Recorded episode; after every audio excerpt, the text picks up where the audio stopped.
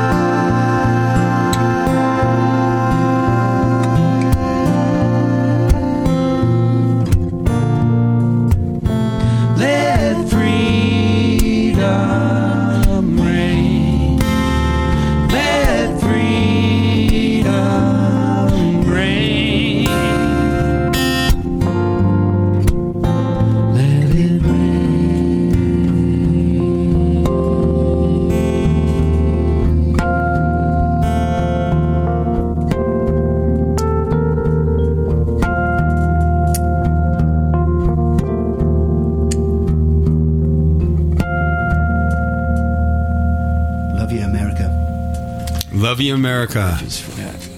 Rock the Talk, aka Walk Your Talk, Dave and Cat. Yes, uh, you just heard from uh, David Crosby and Graham Nash from the KBCO live sessions. KBCO is in Colorado, is in Boulder, Colorado. That was, that was my favorite station when I lived there. Um, I still listen to a lot of great music from there.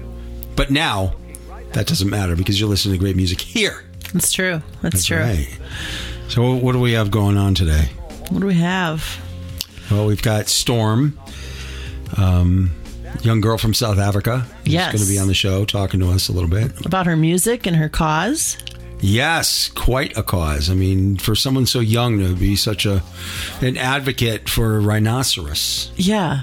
Yeah. That's pretty And you know, we're like you might say why rhinoceros, but why not? I mean, all animals matter and Right. you know, us here maybe in North America, we don't recognize, you know, where that particular animal fits into the big scheme, but you know, you know where she's from in Australia, I believe it is. Mm-hmm. No, no, New South Zealand, Africa. South, Africa. South Africa. Um, you know, those animals are free roaming and important to the ecosystem, and Mm-hmm. you know, Well, I think that you know the biggest problem they have in South Africa are poachers, yeah. and it's usually rich Americans that go over there. Well, it could be Europeans too. It's just it's just people coming over there. Rich people. It's rich people that are bored, want to kill something to hang on their wall. Yeah, definitely. Can't Definitely. do it. Can't do it. So we're um it's a, a great day today. We actually have your daughter here in the studios with us, which is kind of funny because she's looking at us like, "Don't even mention my name." You Put her on air. Oh my god. Yeah, she's uh. Any anywho, so we've got we got some great music coming up that we're gonna play for you, and yeah, I like oh, is, uh, is the I think like the start of our show with that song, you know, um, patriotic type song. Yeah, right now it's uh well, you know, both of us have served. You served as a police officer and I served in the Marines and so we have uh there's a, a pride that we have for our country. Um, even though you know it's uh, she's a little bit country, I'm a little bit rock and roll. We're we have It's our differences. country at all. what are you talking about? She's a little bit metal. I'm a little bit rock and roll, or, the, or other way Something around. like that. Yeah. Um, we both still have our differences. You know, I'm I I think now I think I'm I'm pretty borderless. You know. Um, but besides that, there's still a pride there, and there's still a, uh, you know, there's a fear of of losing what we have here right now. Well, I think um, it is um, absolutely a slap in the face to people who have died for our country and have served to sit by and watch it go away without putting up a fight. And th- this has happened throughout history numerous times. You know, it happened to Rome. In our lifetime, we saw it happen to the Soviet Union. It kind of fell overnight. You know, now it's just Russia again. Um, who would have thunk? You know, I mean, it was such a super. Well, it still is a superpower uh, for the most part, but it was.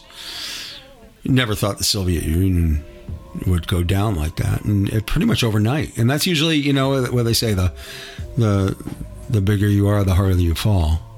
True, true. You know, um, metaphysically, this m- might be just United States time.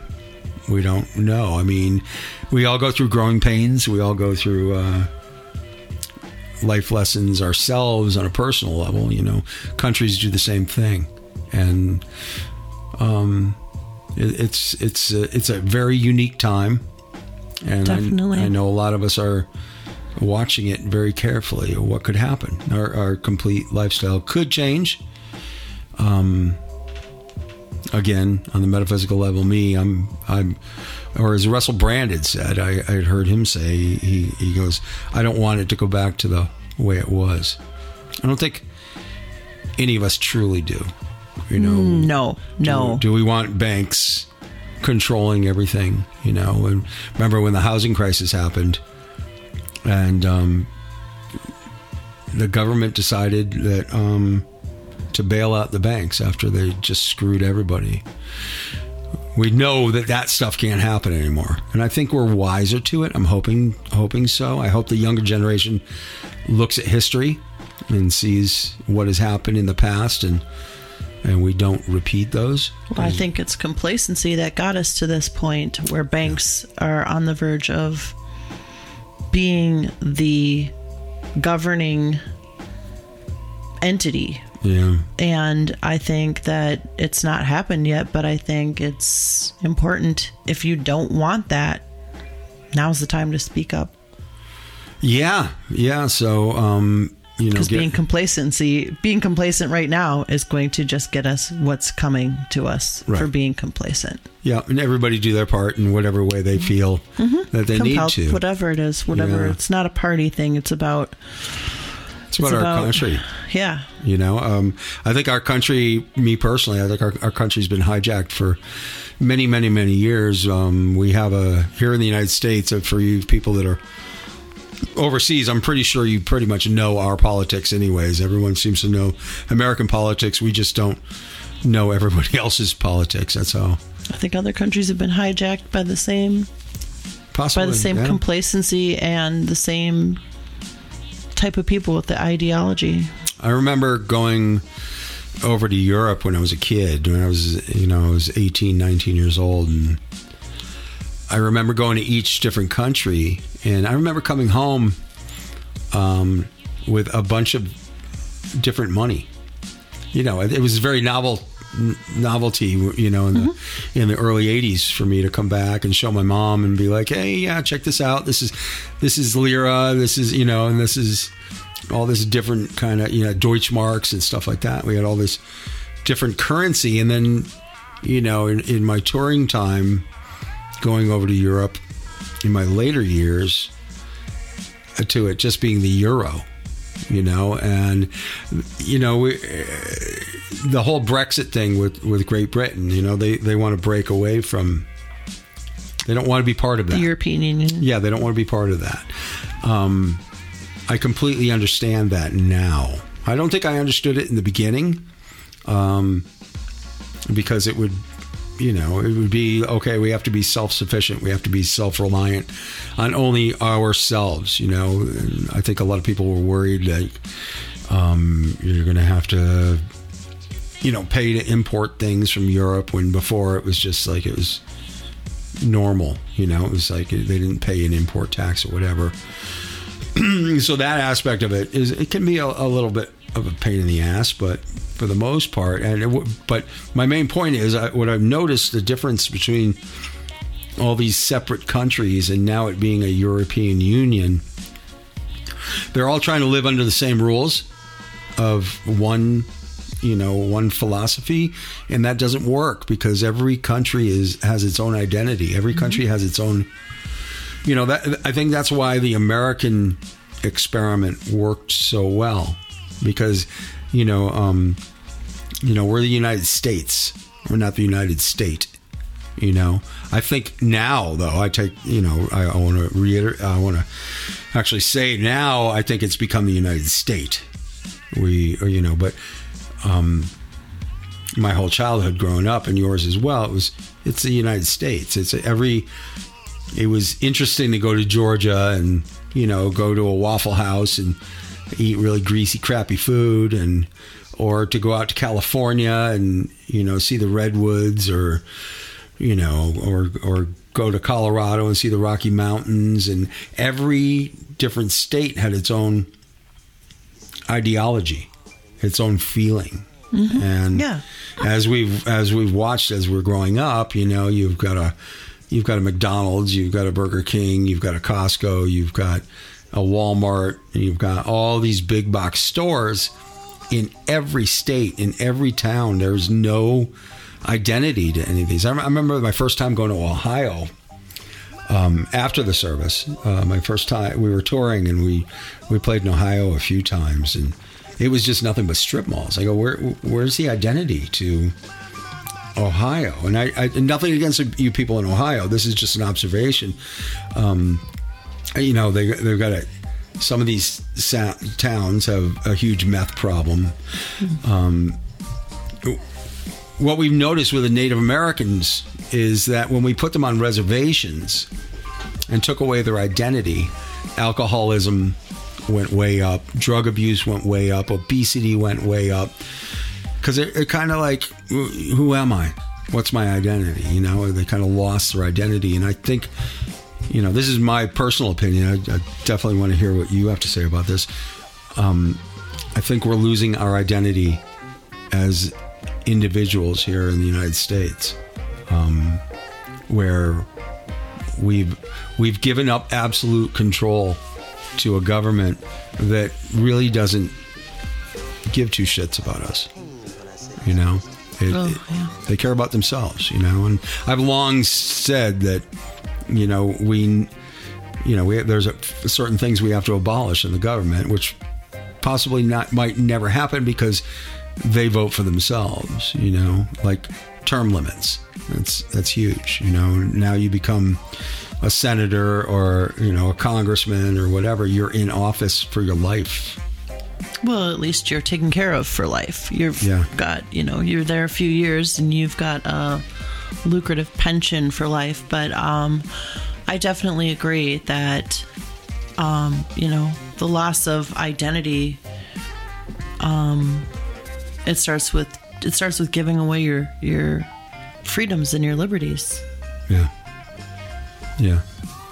slowly. It's a slow drip. It's not something that just, you know, boom, you know, because you'd notice that, but it's over time. We have just slowly migrated and then, you know, shame on us. Yeah, and you're right. That's exactly it. Shame on us. You know, uh, was it Thomas Jefferson had said, you know, every once in a while you have to you have to start a revolution to really shake up governments because you can't be complacent. You have to you know, uh, I think more and more Americans need to really dig into our Constitution and realize who we are. Remember, it starts with we the people Yeah. not them, us, the government, and our minions below us. It's that's not it. It's we the people, and, and we've we've lost this. I could go into a, a rant about this, but I, I I'm a firm believer that it all started, you know, years ago when you start. People get really busy, you know. I mean, I mean we, we were talking to your daughter about how I wouldn't say life was. I don't want to say life was easier. Uh, it was definitely different, but when you had a whole family living in a house, Oh yeah. you know, the whole family took care of each other. yeah multi generational living Yeah. was was um was the model for you know hundreds of years. Mm-hmm. That's the way people lived. and then you start getting, you know, uh, uh, in a time when probably the, you know, the fifties, um, kids started going out. They get married and they go out and start their own families and live on their own, and start, you know, and we started noticing to now, you know, that that area in between then and now, um, we have made ourselves so thin we uh, we can't make ends meet. You know, most we have we have single parents now. You know, it used to be a time when you know the masculine and the feminine are definitely different, and it wasn't. Um, I mean, you could probably speak on this more than I can, but a woman's identity was not to be as that kind of strength of a man. You know, like it was it was a different kind of strength. There, you, mm-hmm. you know, women are nurturers. Yeah, and it was needed. And and when you've got someone who's you know, by nature, Mm-hmm. their strength is to nurture, but they're gone for 12 hours a day because they have to work. Right. Have you really, what kind of, you know, have we really improved society? And I'm not, I'm not knocking women who work. I, I worked, I worked. You work. work yeah, but um but when we look at roles and we look at strengthening ourselves as individuals as families as communities and as country Right. Well, what improvements have we made by keeping people from their strengths True. True. Uh, and it's, you know, the, uh, I mean, my mom was a pretty radical feminist growing up, is because they, they, they lost their trust in men, you know, and and I get it. I completely get it. I'm, I lived it. I grew I grew up with it. So it was like, okay, I need to do all this myself. And that's, you know, divorce started happening and divorce is like a regular thing. When my p- folks got divorced in 1970, it was unheard of. oh i know my parents thought about it a lot but you know they go back and forth and they just for 40 years they couldn't do it because it was just it was still just kind of just taboo Yeah. you know um i don't you know i'm it's hard to it's hard to you know say that what we've done is wrong i think we've all just like just like in life we all do what we need to do Right. we do the best we can with what we have Hmm. Um.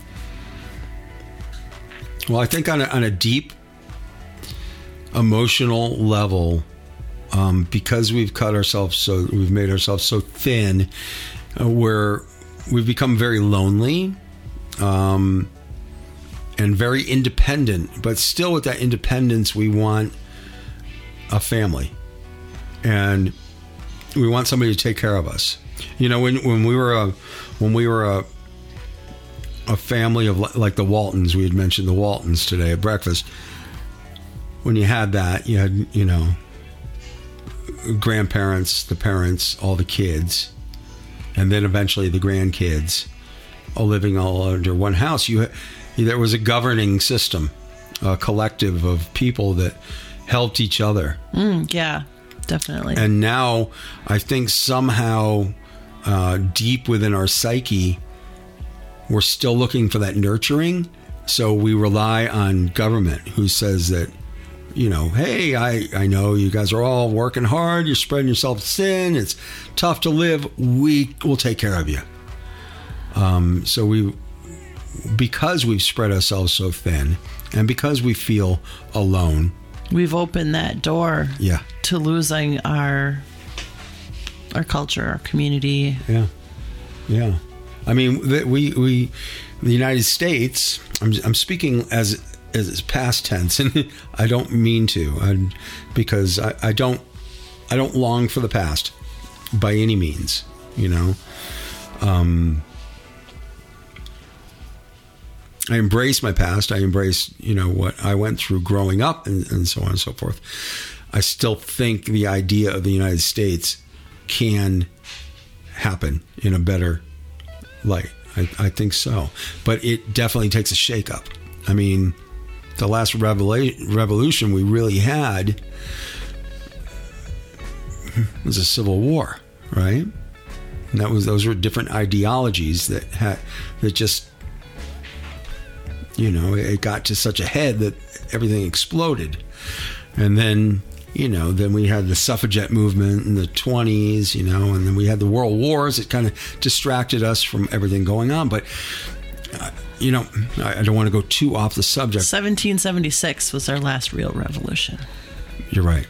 You're right. The rest was big disagreements, huge Yes. disagreements within You're absolutely right. 1776. That was our last real revolution where we were all on the same page and we're like, uh uh, no, don't like this. This isn't going to work for us collectively. No. You're right. You're right. And yeah, we we said to the British, No, thank you. yeah, I don't want your taxes. Yep. We're on our own. Leave us alone. Kind of the same thing going on right now, In a sense. Yeah. you know. And we're saying, leave us alone. Yeah. Let us take care of ourselves. So how do we how do we do that?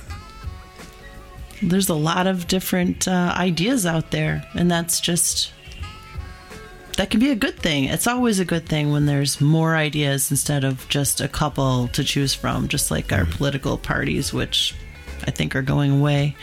Um, I don't think we're going to have traditional parties after the division of this Yeah, nor should we. fiasco of a year. Um, Nor should we. I don't think we should Yeah. ever be in a but spot. lots of ideas. I mean, that's what you always want more ideas because that's where brainstorming and good ideas come from is from, you know, ideas. Hmm. Multiple. Got to shake the tree to make the fruit fall. That's right. You know, it's um, Stay away from the low hanging fruit, yes. so to speak. so many meanings. so Oh my many God. meanings. And my gutter brain just went, yeah, I, I, I, I won't go there. yeah. So it's it's um if it's easy, it's not necessarily a good thing. So we're struggling as a nation here, and that is hard, but it's not necessarily a bad thing. no, I I you know you're like me. You embrace change. I mean, you know, we don't embrace the fuck everything and run. You know, Yeah. we don't do that. We know it's going to hurt, um, but we're not into peeling that band-aid off slowly. No. We're very much into rip that fucker off. Yep. make it hurt. Let's get to the root of this, and you know, Mm-hmm. Yeah. it's it's like to me, the whole United States should take an ayahuasca journey together, and some kind of plant medicine, um, mushrooms, peyote, ayahuasca, abota, whatever it's going to be, um, so we can really kind of, you know, we have to go back to what FDR said. You know, he's the, the buck stops here. Well, we have to do that to us individually. You know, back in the 40s, I was listening to a program, a podcast about about advertisement and how advertisement and it was more it was propaganda um, but it was it was a positive uplifting propaganda that included everybody you know um, it really brought the country together for world war ii you know like your dad was saying. Yeah, I, I had asked your dad. I go, what, you know, what do you remember of of St. Paul when you were a kid? He goes, oh yeah, my dad worked for um, a munitions Plant. plant. It's a Honeywell, I think he said. And everybody during that time did something towards a war effort, and it really such a tragic thing. You know, think of all the millions of lives. Um, you know, the Jews, the Russians, the Polish, all all these people, the Americans that died on the beach, the Australians that that died so far away from home. Such tragedy brought such togetherness. I think that's we all, we see that. I think we embrace that as as a, as humans. The only time we really bond is in a tragedy. I I remember a quote somebody said when um, COVID started. They said, please don't let this be like 9 11, where we all rallied together, said we can do this, come together, and then eventually it just all faded. Well, I think And we all went back to Yeah. all went back to our regular lives. I think the benefits of COVID weren't a come together. It was uh, everybody in their individual selves looking at themselves and their lives in order to figure out how to be a better community member when Yeah. that time comes. When that time comes, and I think we- I radical think as it is, did. I think we're at war right now. Oh, yeah. We're not. It's not a boots on the ground war. Obviously, Right. it's a it's an information war it's a mm-hmm. psych op war it's a it's a different kind of war and we're gonna have to come together otherwise you know our way of life which we don't necessarily want it to go you know back to the way it was but do we want to part with all of the things that we've come to enjoy which is you know things like free free speech and the ability to travel without um, being impeded, um, the ability to uh, vote and and have a say in our representation. Um, these are things that are in jeopardy, and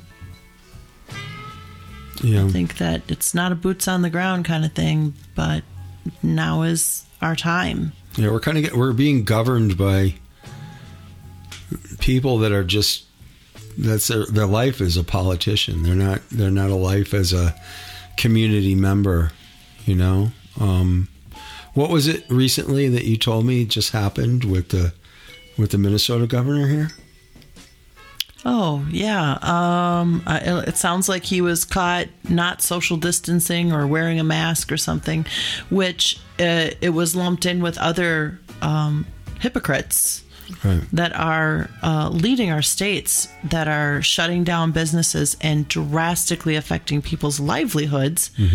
But the rules of the shitstorm doesn't apply to them. And this kind of hypocrisy. I mean, people have to wonder, like, what are we really doing? What are we doing? Why are we obeying this to our own detriment when the people who are telling us to do this Right.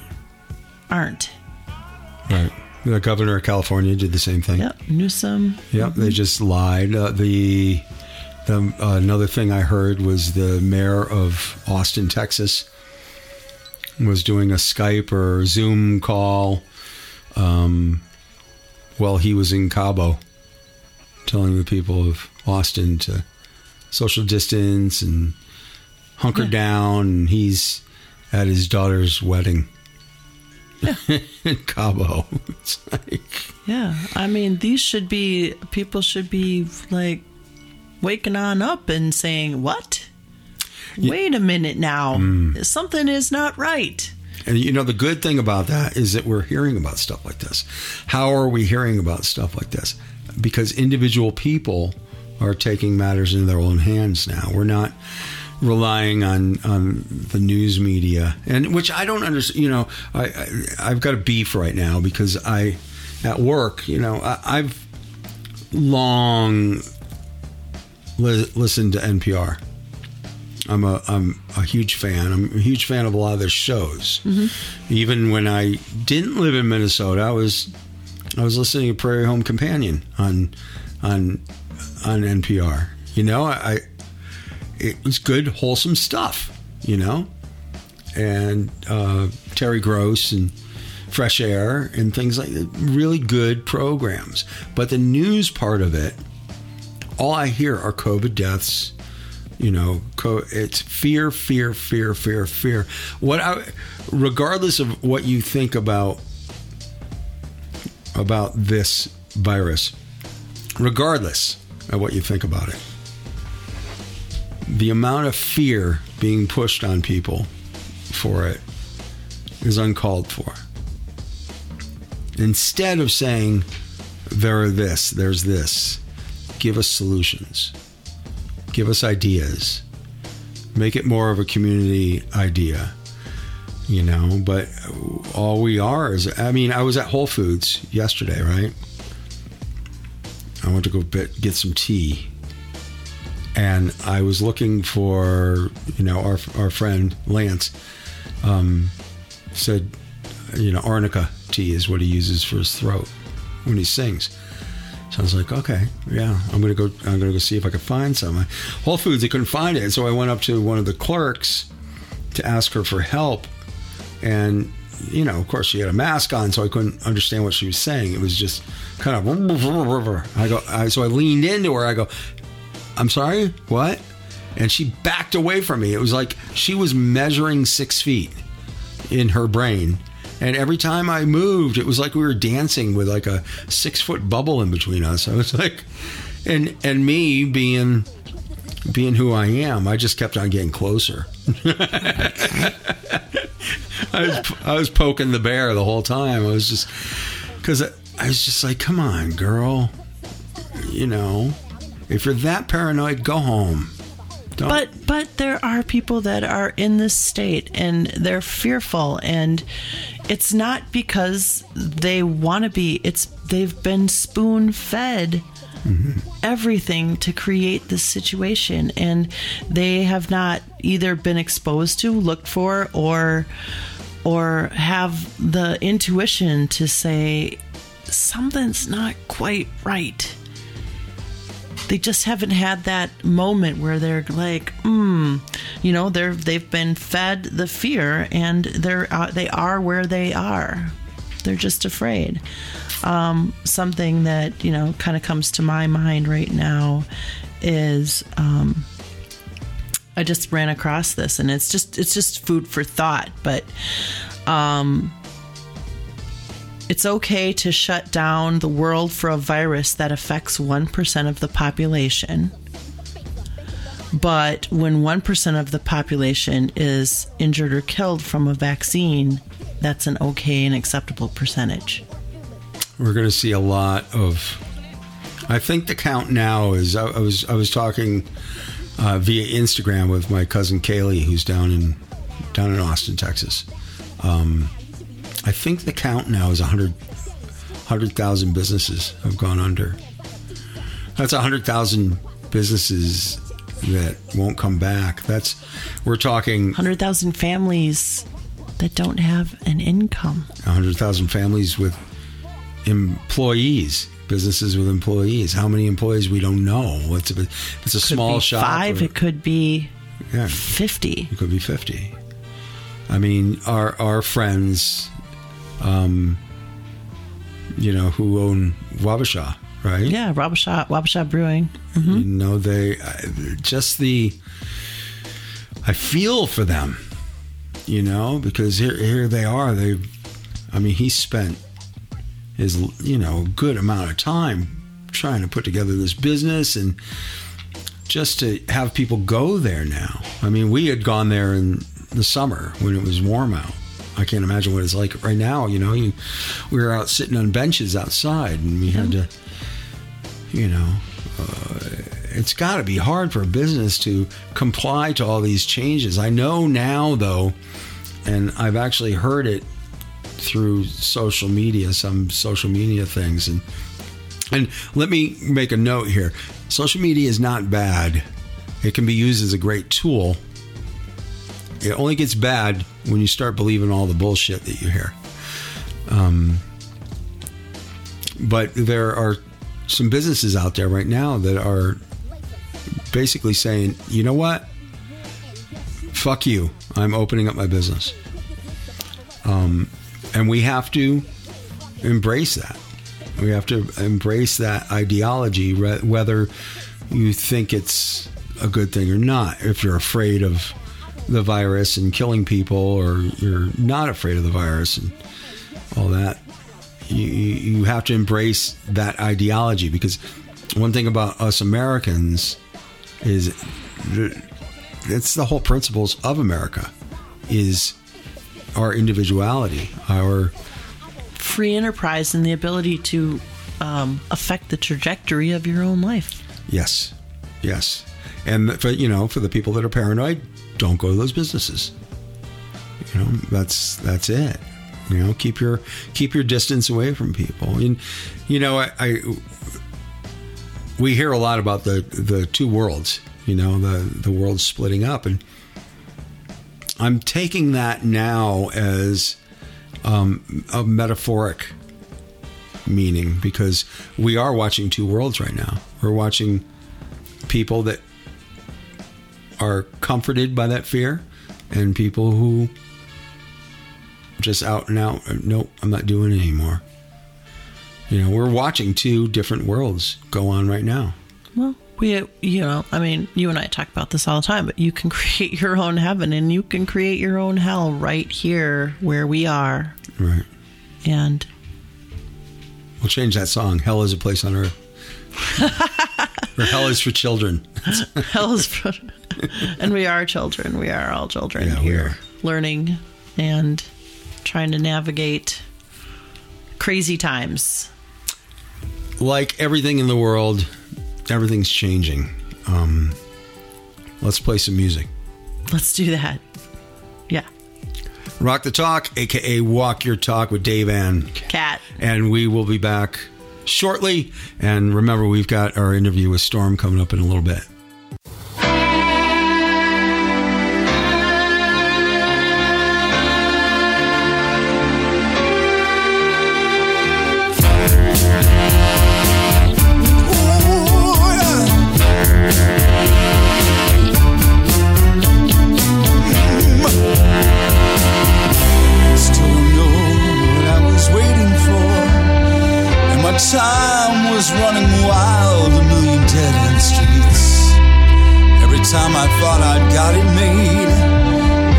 Taste was not so sweet.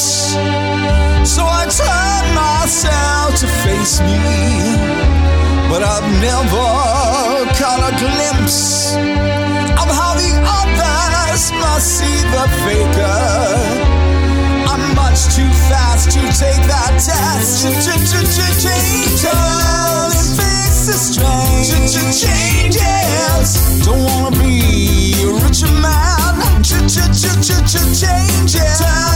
and face the strange changes. Just gonna have to be a different man. Time may change me, but I can't trace time.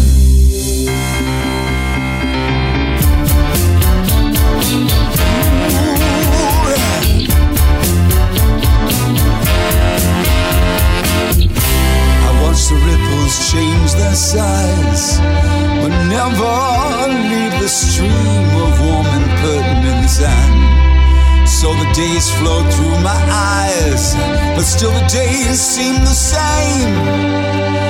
And these children that you spit on, as they try to change their worlds, are immune to your consultations. They're quite aware of what they're going through. Faces strange. Changes. Don't tell them to grow up and out of it. Changes. Changes. When it's your shame you've left us such an accident. Time may change me, but you can't trace time. Strange fascination fascinate me. Changes are taking the pace I'm going through. Changes. Turn and Changes. Oh, look out, you rock and rollers. Changes.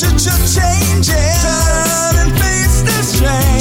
Changes. Pretty soon now you're gonna get older. Time may change me, but I can't time. Said time may change me, but I can't trace time.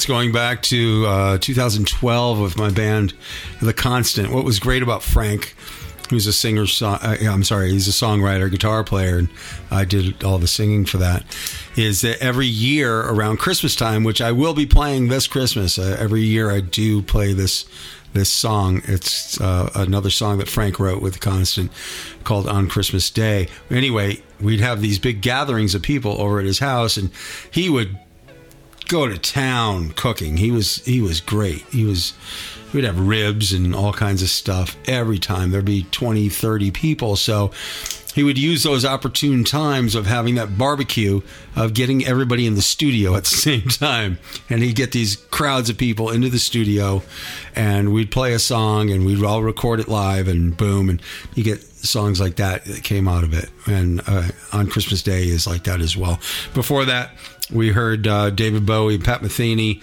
with uh, "This Is Not America." I covered that a few years ago as well, and then we started out with David Bowie's "Changes," uh, which I covered as well. And now we're going to go back into the conversation uh, where we left off, which was fear. Fear, yes. Fuck everything and run. Yes. Um, yeah. I don't know. You know. I like to believe the false evidence appearing real. okay. I don't. I mean, we all go into fear from time and again. God knows I've done it numerous times. But we um, just breathe, right? Mm-hmm. And just kind of refocus. And you know, later on in this song, I've got. Uh, I mean, later on in this in this podcast, I've got. Um, I'm going to be playing Michael Bernard Beckwith's from his Transcendence, which we we listened to. Um, that'll be coming up closer to the end of the show, but it's a it's a song called "The Mystic Chord of Memory," and it's uh, it's a beautiful piece. But it's it's about breath, and it's about tapping into that inner source and. I think now, and we had touched on this at the beginning of COVID, that, you know, I know for myself, it was, I looked at this as an opportune time to go within and say, okay, the earth, whatever you want to believe, I, my, my uh, choice to believe was that Mother Earth said, okay, humans, you're out of control. I'm stopping the game right now and it's time for a reset. It's time for you to get back to center. A lot of people have done that. We've watched a lot of changes. We've a lot of. I mean, we watched it with your mom, right? We watched your mom. Yeah. Your mom kind of look at ideas that she never ever would have looked at before. Mm-hmm. Yeah. Which Come I- out of uh do some very uh out of her way out of the way kind of things that I wouldn't have expected. And uh it's good to see.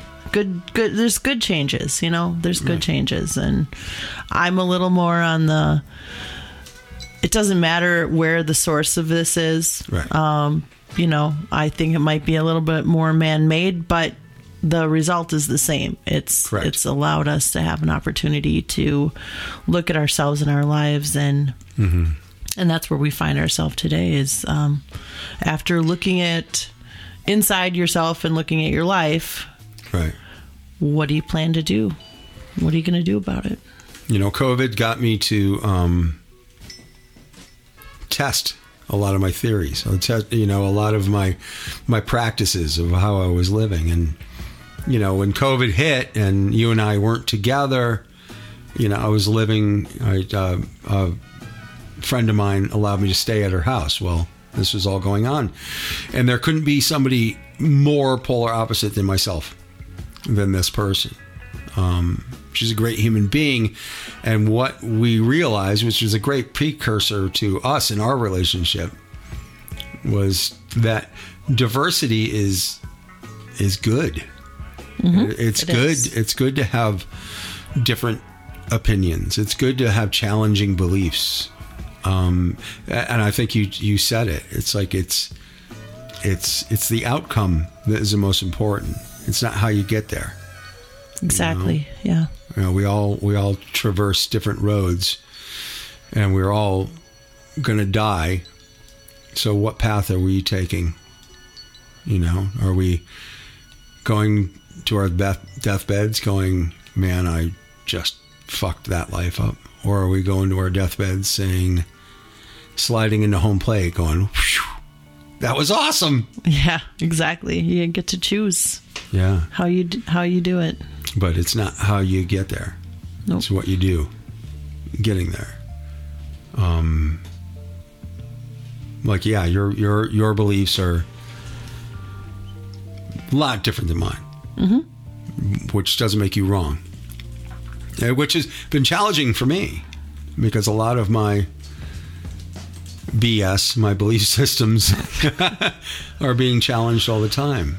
You know, uh, but I get to look at them and I get to go, okay, you know, par- uh, partially get to do it here on this on this podcast. You know, we get to Yeah. really feel ourselves out and what's you know because I, I think one thing I've learned as a as a musician and interacting with people around the world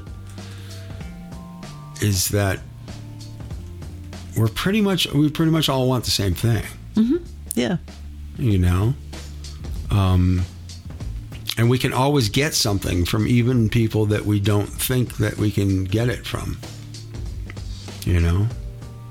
It could be somebody walking on the street walking by you. I mean there's a there's a, a something that somebody said to me a long time ago. Um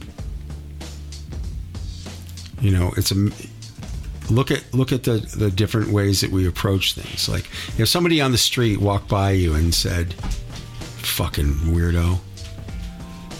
You turn around just kind of look at them and go what a fucking nut job.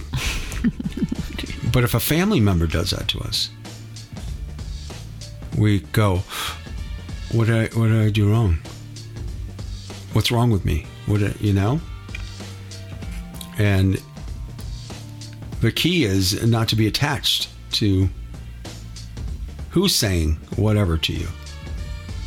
True, but I think it's okay to expect that people who live with you, love you, treat you better than they treat the general public. It's about also about expectations. And it's mm. okay to let go of expectations. Yes. It's okay. It's okay to. There's nothing wrong with it. It's healthy. Yeah. It, it is healthy. It is healthy. Um, a psychologist had said this once to me before um, that when people say "I love you," it's almost in uh, an expecting way. They're expecting the response, and when they don't get the response, you know they they start to go, "Why didn't I get the response?" You know, kind of like just put it out there. And if you get something back, you do. If you don't, you don't. It's uh, I'm a less words and more action person, so like cer- saying certain things. right. I'm a show me, don't tell me. Yes, you are. Yeah. you know, but um but going back to what you were saying, um I think people right now have had to let go of a lot of things that they have come to know and expect. And um it's a shedding and I think it's a good thing, you know, and as as there's there's as many experiences right now as there are people you know you know me i i don't live in much fear and i um i mean i am totally jazzed and loving this time this time from the beginning. You know it was a little weird but i the more it went on, the more excited and and more I got out of this mm-hmm. this time.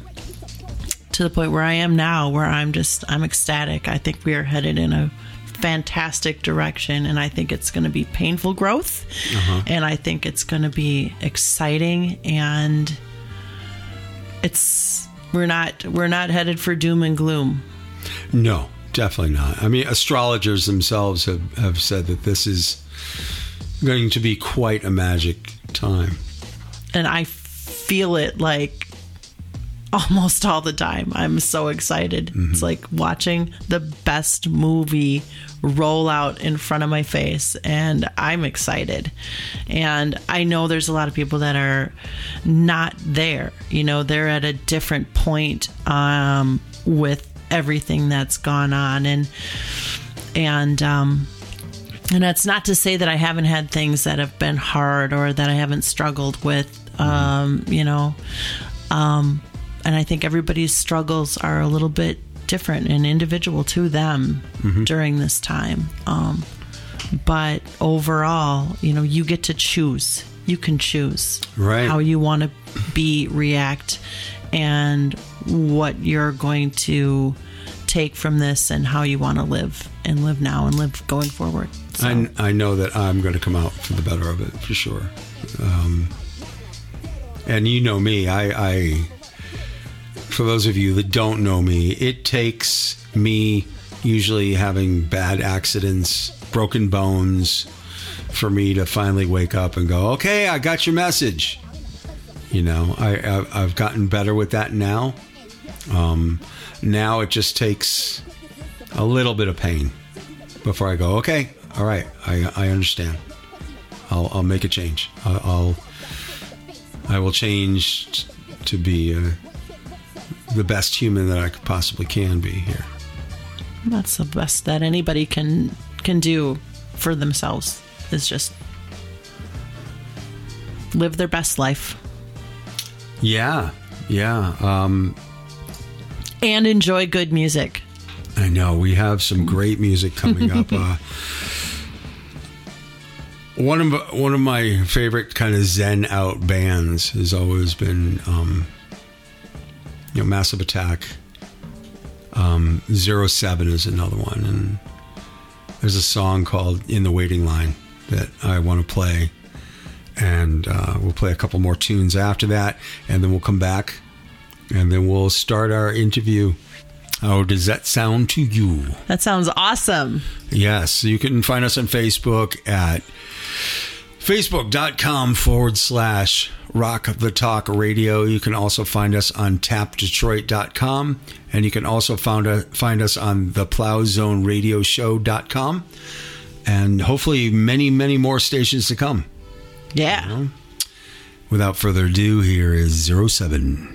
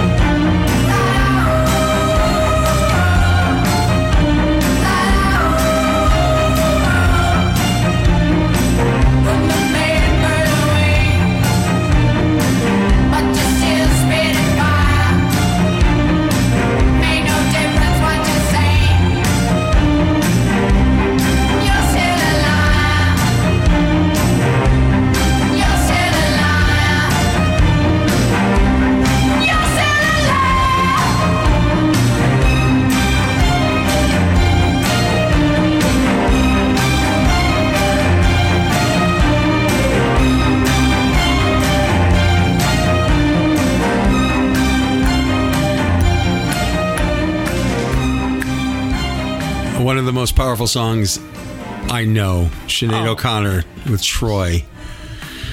I feel bad for the guy. Nobody likes a liar. No, you're absolutely right. No. No. Before that, we heard um, another one of my favorite female singers, Aimee Mann, with her band 'Til Tuesday. I always tell this story for uh, my my buddy John Chambers, who lived in Cambridge, Massachusetts, used to live above a record store, and he used to go down that record store, and Amy used to work there before the 'Til Tuesday album, first 'Til Tuesday album came out, and she asked John to be in the video. So he's uh, for the first 'Til Tuesday video that they did. Um, it was for their big hit. They, you know, Oh, hush, hush. yes. Keep it down, down. Voices carry. That's right. Yeah, John is actually in that video. He's in the theater, and he got a cameo in that, and that's his uh, claim to fame. Hopefully, many more claims to fame, and hopefully, Amy's doing well. But I loved, I loved Boston. I mean, Boston was my stomping ground when I was growing up, and bands playing and playing at the Channel, and you know, Bill's Bar and all those famous clubs back then. Uh, a lot of them are gone now. Bunratty's, Rat Skeller, yeah, good old times. That's where I, I uh, so I, I get these emails right from my from my cousin Peter, Peter McVeigh. It's it's they're great. I mean, you got to listen to some of these one-liners. An arbitrator. What's an arbitrator? A cook that leaves Arby's to work at McDonald's. Oh my God, I am. I love dumb jokes. This is great.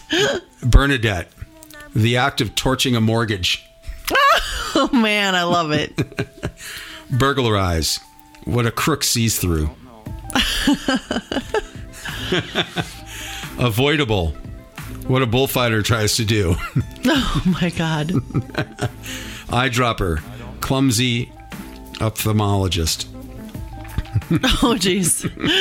Control, a short, ugly inmate. Oh jeez. These are almost up there with dad jokes. they are. Well, he is a dad. Okay. He's a, he's a grandpa, too. Oh man, these are great. yeah, yeah. My cousin Peter, he lives out in the Boston area, you know, and his uh, his son and I were the pretty much the only two to go out west. You know, we both went to California. He lived up in San Francisco for a while, and I lived down in Los Angeles, and now he's in Boise, Idaho. Shout out to my cousin. Hopefully you're well. He's a mortgage broker out there. So if you're looking for a house in Boise, I got a contact for you. Yeah. So we got an interview coming up here with a young girl. We had mentioned her earlier and her cause. We'll let her talk about all that. So um, let's get on with the interview and we'll be back with you. Well, you'll hear us speak, but it's not really us. It's it's us before. They don't know that though. Oh, yeah. Okay. So we're here we go. This is- Okay. Let's put her on. So, um, welcome to Rock the Talk, aka Walk Your Talk with Dave and Kat. And we have on the horn with us right now Storm. Now, Storm is a dual nationality singer songwriter. She was born in South Africa, her other nationality being German, and hopping all around the globe, living in places such as China, Hungary, to name a few. Music's always been her passion.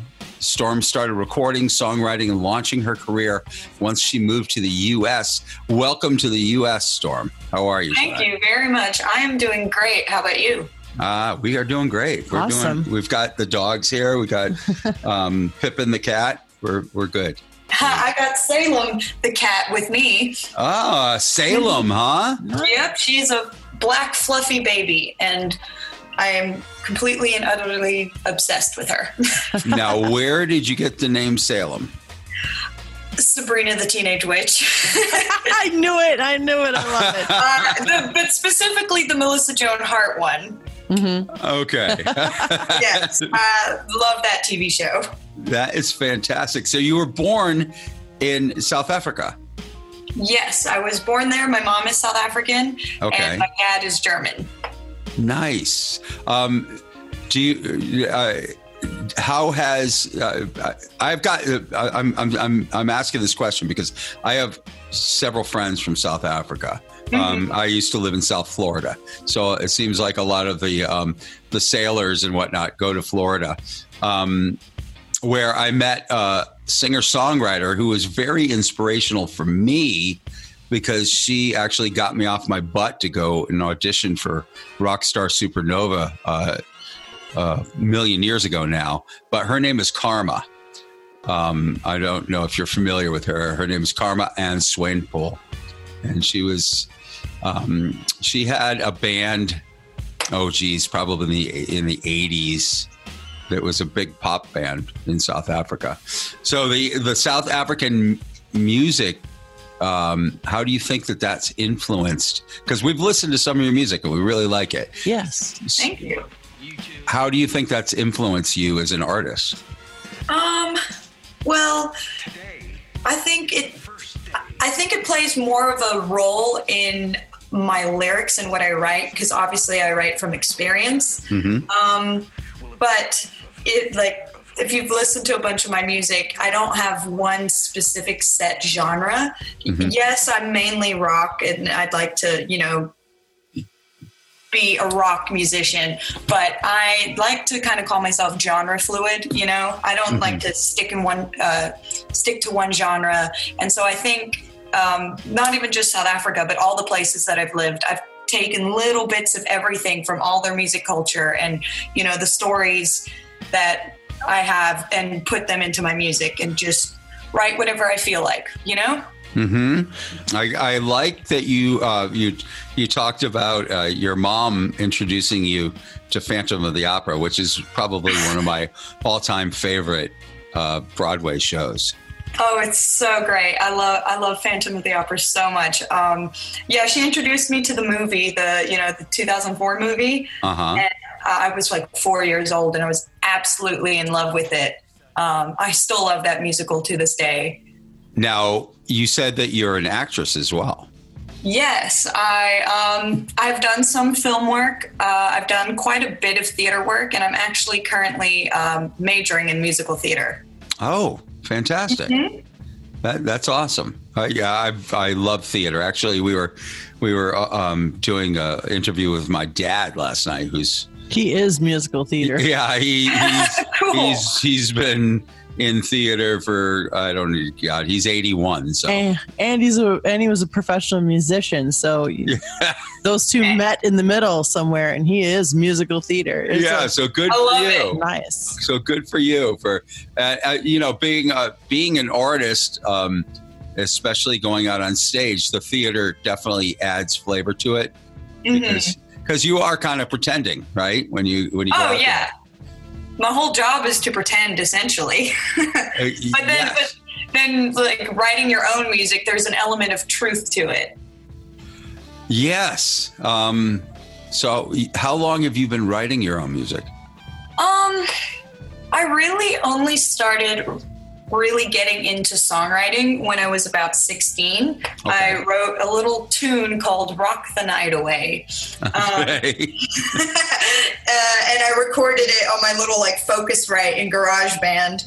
Uh-huh. Um, yeah, it's, it's it's very much like a cheesy sort of Blink 182 song, um, and that's what really sort of kickstarted me. And then um, I met my music consultant. Uh, consultant that I have now in Nashville, and you know, really started connecting with writers there and uh, studios and producers, and you know, wrote songs with a little more substance to them. Right. Right. Well, I mean, we all start off somewhere. Well, yeah, and I mean, there's nothing wrong with like a song that's just like a lighthearted, uh, you know, lucky go happy sort of song. But you know, I was I was 16. Right. So, as a writer, what um, what inspire? You said that you you you basically you, you write songs of, of experiential kind of things. Um, yeah, um, I feel like a lot of writers do that because it's it's both the easiest and the most difficult thing I would say to write because mhm. you know opening up about certain things is not the easiest for people but also i know myself better than anybody else and i know what i've experienced Right. um, so yeah, I've uh, like Centerville is about uh, self harm or addiction, but specifically self harm. And then like my song Gypsy as is about traveling, and obviously I've you know traveled all around the world. Mm-hmm. Um, so yeah, I just kind of write what I feel. Well, that you know, you t- you touch on the addiction part, and I on your website, you've got um, actually an area there about for suicide pre- prevention.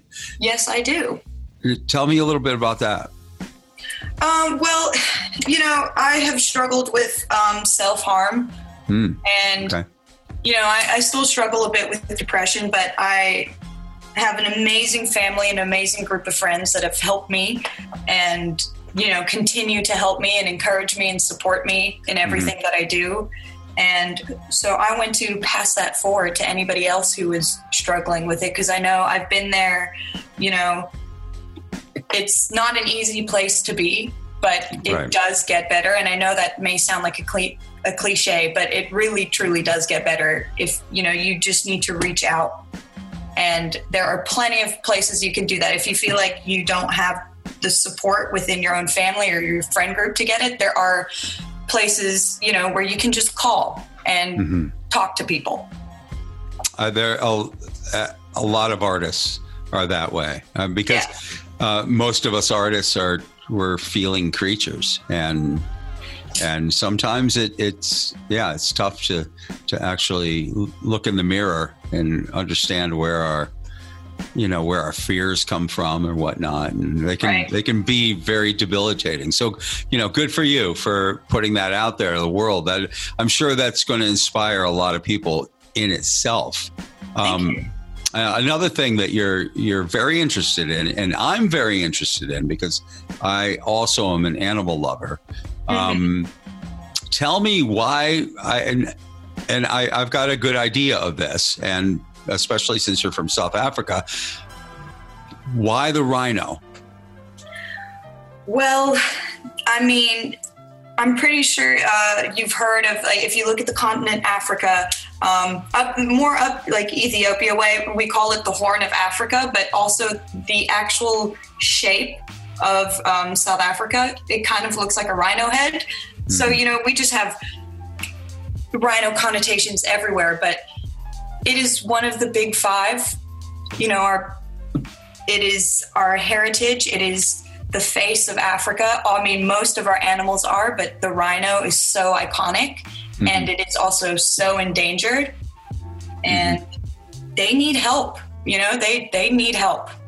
I've seen horrible pictures of them poachers cutting off the horns and I, I know that there's a big problem in, in Africa with that because it's supply and demand, right? I mean the people that um, that live there are putting on these safaris because people foreigners like myself or, or whatever are, are going there and and uh, they're paying the big money to do it and you know what's the incentive of them being farmers or anything like that when they can make a ton of money going out on these safaris so i i Right. completely understand it and changing that paradigm is is a is is huge it's Yeah. you know how do you no no no Cat in the background. no, no, that's fine. I, I'm uh, Zeus will probably bark here in a, in a moment. He's he's chowing on a bone at the moment, so don't. Yeah, don't. Don't touch it. Don't look at him. Yeah, don't look at him. Don't- Do Whatever you do, don't even say his name. All right. Anyways, back to rhinos. yeah, rooting for Rhino. That's uh, that. I love that. I love that. It's a, it's a catchy name, and it's it's pretty easy. So you've got the Rhino Storm thing. Yeah, so it's Project Rhino Storm, and um, rooting for Rhino is um, helping us uh, facilitate it uh, or facilitate this whole process and project for the Chipembere Rhino Foundation. Um, so we have my song, obviously, which is you know going to be sort of like the theme song hmm for for the whole project, and then I have an interview with a wildlife veterinarian and um, conservationist, Dr. William Fowlds, coming up within the next week, and we will be talking, you know, about some rhino statistics and how people can get involved to help. and um, then we have this amazing uh, street artist called Nathan Sannon, who has um, painted a stunning canvas, which is my cover art. But we will also be um, auctioning it off, and then all those proceeds will be going to the Chipembere Rhino Foundation. Wow, that's beautiful. Nice. Yep. That's that's a that's a for someone so young. You you seem to have a lot of uh, worldly experience, and that's pretty cool. Thank you. So, so how long ago was it that you decided to make the jump and go over to Nashville? Oof. Well, I mean, the main reason we generally make the jump from country to country is um, my dad, because he, you know, he works and he gets transferred to all these wonderful different countries. Obviously, we consult each other as a family. Nobody, you know, we don't move unless everybody is perfectly happy or comfortable with it. Um, and I think what, what eight years ago we moved here um, from Hungary. Oh wow, Yep. that just made me hungry. Oh no. Oh no. I'm sorry. How was the how was the adjustment? The adjustment, it it wasn't too bad. I mean, I was I moved here during my middle school years, you know, and middle school is notoriously rough. Um, but it, it wasn't too rough. I've had a lot of American friends. Um, I mean, the neighborhood we lived in in China was, you know, full of um, expats and foreigners and plenty of American children. So, you know, I was kind of westernized or Americanized pretty early on. Chi- China is a is a quite a topic here in this country right now. Yeah, it is. it, I- Give us some insight on on the Chinese. That uh, a lot of the a lot of the people that um, I wouldn't say a lot of the people that listen to the show, but I would say that some people have never ever left the United States.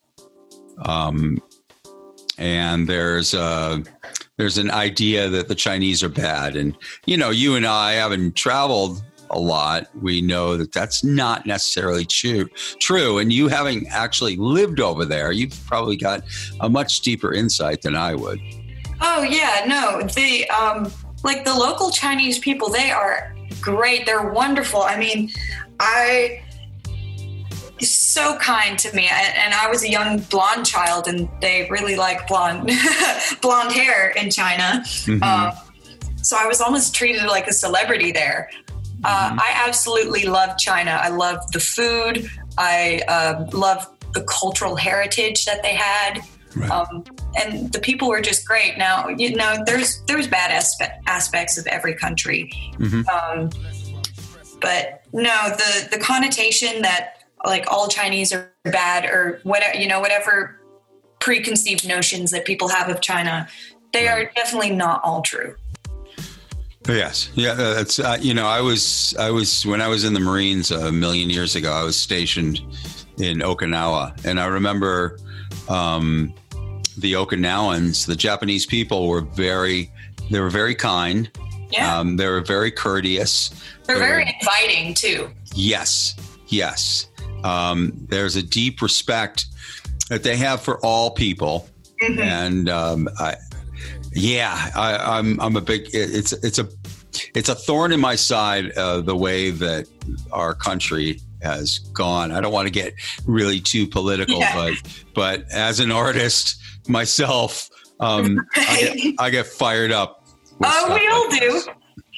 and it's uh, you know the p- political climate right now is you know is is very very very hostile and Oh, I and I know China is is on the radar It- yeah, a lot it's, of a, it's a big topic right now. yeah, so like I, I, I mean, I understand trying to like get rid of the dependence sort of on Chinese consumer goods, Mhm. you know, and making and shopping local, which I, I think is great, you know, but it, and obviously. I don't think you should blame people or Chinese people for being bad or for the coronavirus or anything like that. That's just that's a load of horse shit. Sorry for my French. That's okay. We we speak French on the show. Okay, cool. That's that's one of our biggest languages, actually. Awesome. so, that's good. That's that's good. I want to know what inspires you. That's a big question. It is a very big question. That is um that's a loaded question. Uh well, I just really really love music. Ever since I was a little kid, there was just something about music that has always just felt right and been there. I mean, I used to have um, a social anxiety sort of condition, if you want to call it, called uh, social, I mean, selective mutism, where I would not speak really to anybody um, except for really close family members. Um, you know, it was just like a severe social anxiety. And, you know, the first time I really spoke in front of a crowd, I was performing. Um, it was the night before Christmas for like a little Christmas show that my class was doing. And I remember I threw up before the show. I was so nervous, but I still got up on stage in my little reindeer costume and said my line. Um, and from there, you know, my love of performing really just took off. I started, you know, opening up and really trying to talk to people. Um, singing was definitely more confident. So, yeah, I mean, just the fine arts is just such a great form of expression and medium for so many different issues that a person can go through. Mhm. And I think I think that's I think that's just the driving force. You know, there, there's almost no explaining it. It's just it's there. So you've come quite a long way because we're not family, and you're talking to us. So right? congratulations. to you. Thank you. So when do you graduate? Um, I am a sophomore right now, so uh, and a transfer a transfer sophomore. So hopefully another two two and a half years, just depending um, on how fast I can get my credits done. I guess How how is how is it being a student during COVID right now? It is interesting, especially being a musical theater major. I mean, um, my acting classes, like we're all wearing masks. Um, so it's, it's, you know, so it's, and it's like performing scenes at like a six foot distance. Uh, so it's really interesting. But I, I honestly think it's helping people become better actors because Ah. you can't rely on a person's um, mouth or facial expressions now. You have to. You're forced to engage with your partner by looking them in the eyes and reading their body language. So I, you know, I think it's helping us take in the person or actors take in the person as a whole instead of just focusing on the face area. Nice. That is very very interesting. Yeah, it, it's it's challenging. It's definitely not easy, especially you know if you're in um, in a scene with a partner where you guys are supposed to sort of be in love or really close friends, but you know you can't break that six foot distance. Huh. That, so I can see how that would make you a better actor because you you would have to get over the obstacle of mm-hmm. To get creative. Yep. that is pretty freaking cool. I like that. Yeah, I like so that. it, it's pretty fun. I'm learning a lot. Um, it, it's certainly very interesting in how we have to do things, but you know, safety first. That's what they say. Yep, safety first. That's it. So, um, your other, uh, so you were actually getting together with with people. That's that's kind of cool because I hear of, of, of a lot of students that are they're taking virtual classes. They don't, you know, they don't ever leave their their dorms if they are going to a university. Or, Right. You know, most a lot of a lot of people are stuck at home hmm you know doing the thing so that's that's kind of cool that at least with your acting class you're not doing it facetiming Oh yeah, no. Um, I, I'm I'm I am taking some virtual classes, like my gen eds, obviously. You know, trying to avoid as much contact or big groups as possible. But for anything that involves my major, because it it is act, you know, it's acting or musical theater, you kind of have to do it in person. right Um, we do have a few online courses scheduled after Thanksgiving break, but that will mainly be like sort of monologue work. Hmm. You know, because that's easier to do via you know via Zoom. Are you able to with your with your uh, fellow students? Are are you at least being able to perform for them? Yeah, we actually have a couple of shows going on. They're all done virtually, so mm-hmm. no live audiences. Right. But you know, the cast is at least together, and you know, during rehearsals and whatnot, they are taking precautions as best they can. Right. And obviously, if somebody's sick, you know, well then that that comes first, you know. But there there are a few shows going on that are being done virtually. So we are we are experimenting with a new form of theater that has never really been thought of before, but is very interesting. And I'm excited to see where it leads us. Have you had a chance to play uh, out any of your own music? Uh, gigs right now have been really tough with COVID, and especially since I'm really just starting to launch my music career um, and really get that out there. During this pandemic, I am doing most everything I can via, you know, social media, trying to get my stuff out there because gigs are very few and far between right now. Oh, tell me about it. Yeah. but uh, you know hopefully once things sort of calm down i'll be able to get out there more because that was originally the plan. I was going to try get out there play my music let you know let people hear me and know me by that way Mhm. and then direct them to my social media but you know.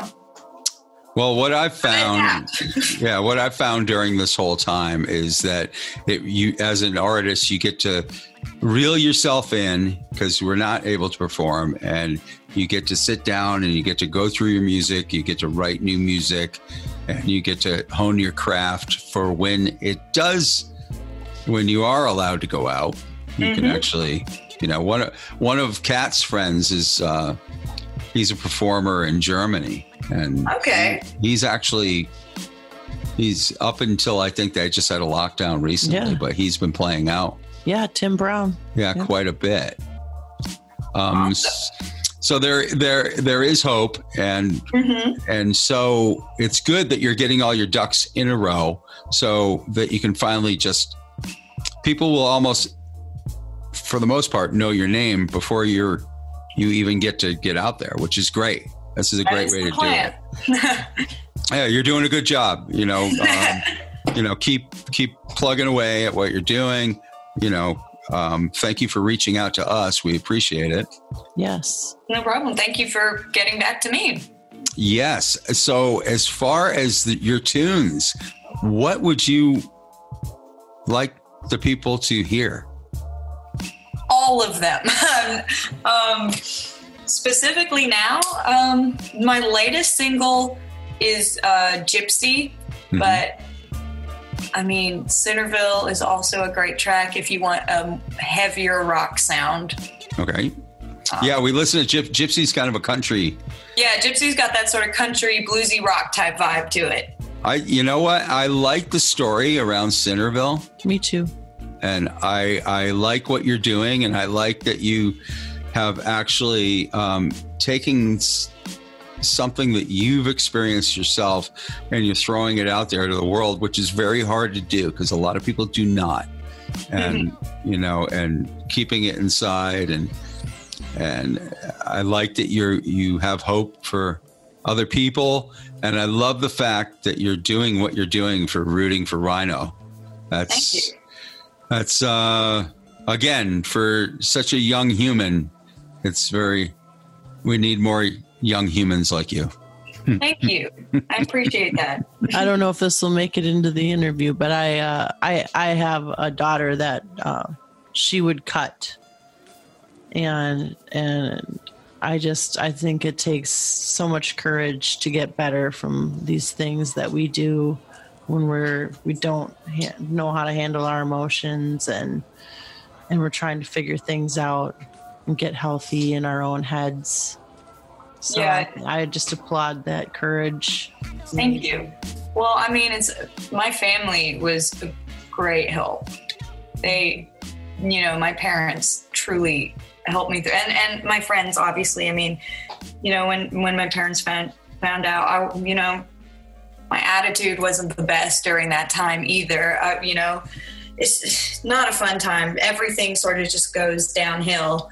Um, Your relationships, but I was, you know, I was lucky enough to have a very strong support group with me that helped me, you know, get the therapy and the medications and whatever else I needed, you know, to help me through this. Yeah, that's what family does. Mm-hmm. Yeah. Yeah. Well, welcome to our family, and I appreciate I appreciate you talking to us, and I I I look forward to seeing more of you out there. Thank you. I look forward to hopefully getting out, you know, sometime soon. Yeah. You will, you will. Yeah. This will pass eventually. Yeah. I have I have faith that it will. So, I want to thank you. Um, on a very last note, I always I, I, I do this in interviews. I want you to give an inspiring message to people out there. Always follow your heart and your dreams, and you will be successful in whatever endeavor you decide to pursue in life. And always be kind. Words of wisdom. Nice. Thank, thank you, Storm, Thank you. Thank you. and have a great, great, great life evening. We'll talk to you soon. Yeah. Thank you guys. Thanks. Ciao. Adios.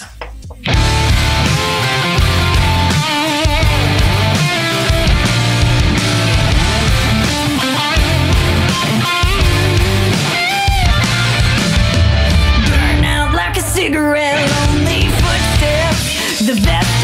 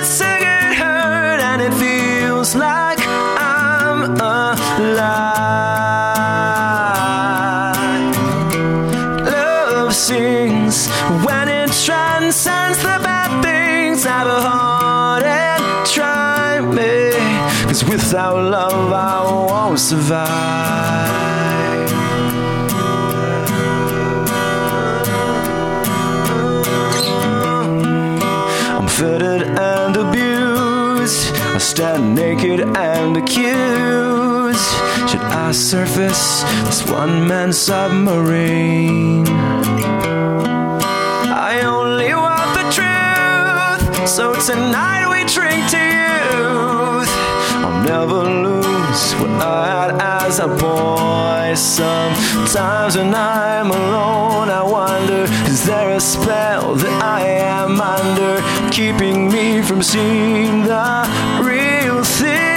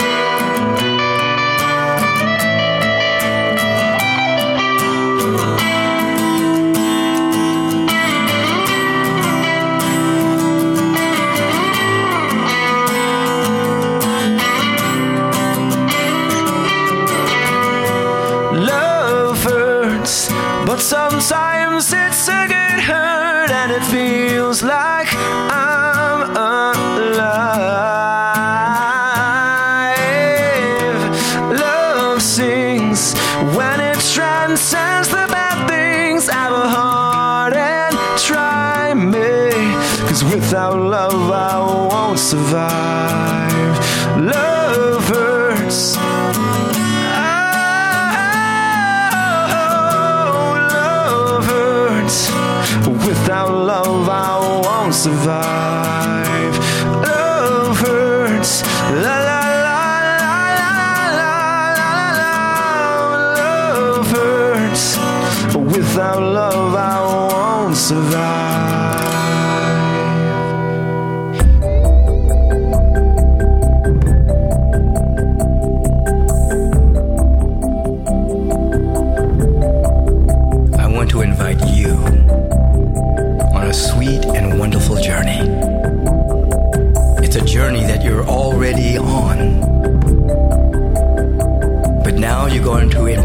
Journey more consciously. This is the journey in which you're going to lengthen the cord of memory,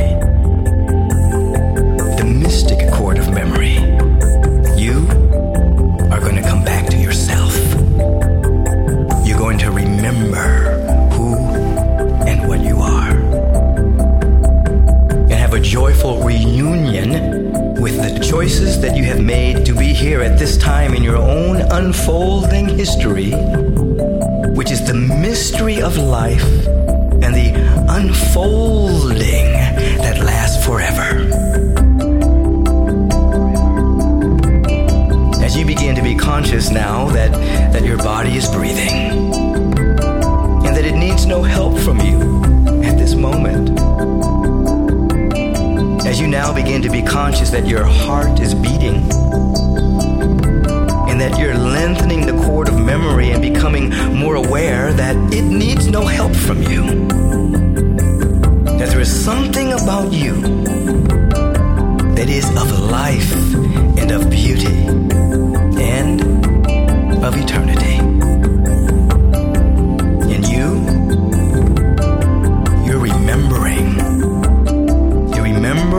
You're on a journey that never ends and is always beginning. A journey of discovery, a journey of realization, a journey of uncovering more that is within you and then setting it free.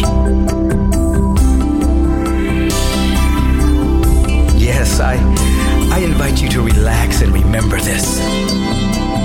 And in so doing, we allow the dust the grit of the journey of forgetting to be wiped away. That we can remember once again that there's nothing wrong with us, that there's nothing missing in us, that everything is for us, and that there is nothing against us. Let us remember this together so that the angst and the dread and the burden and the worry can be wiped clean in this moment. And that we can awaken moment by moment with such enthusiasm for life, such enthusiasm for this grand unfolding discovery of good relax into the awareness that everything we could want, hope for, and desire, it's already been given. And we get to explore it. We get to discover it.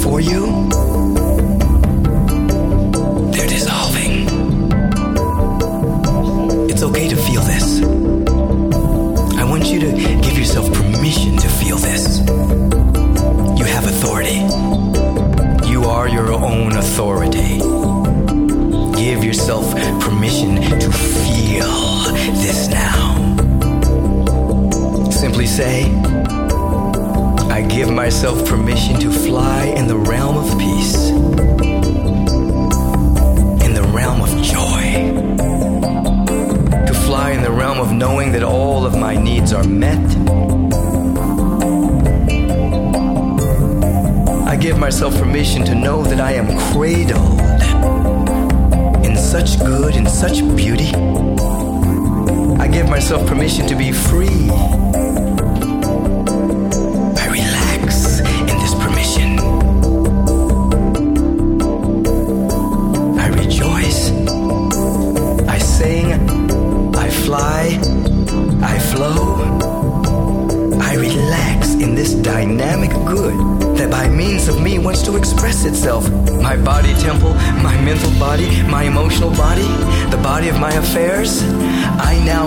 Myself permission to allow these bodies to reflect and to reveal the order of the cosmos.